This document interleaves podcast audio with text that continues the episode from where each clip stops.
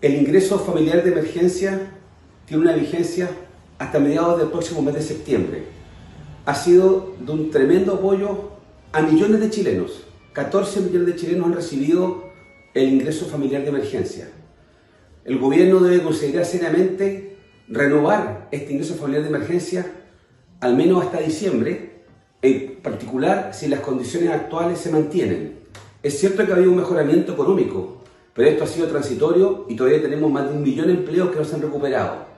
Por lo mismo, urge que el gobierno adopte la decisión a la brevedad posible y de esta forma podamos seguir apoyando a las familias chilenas.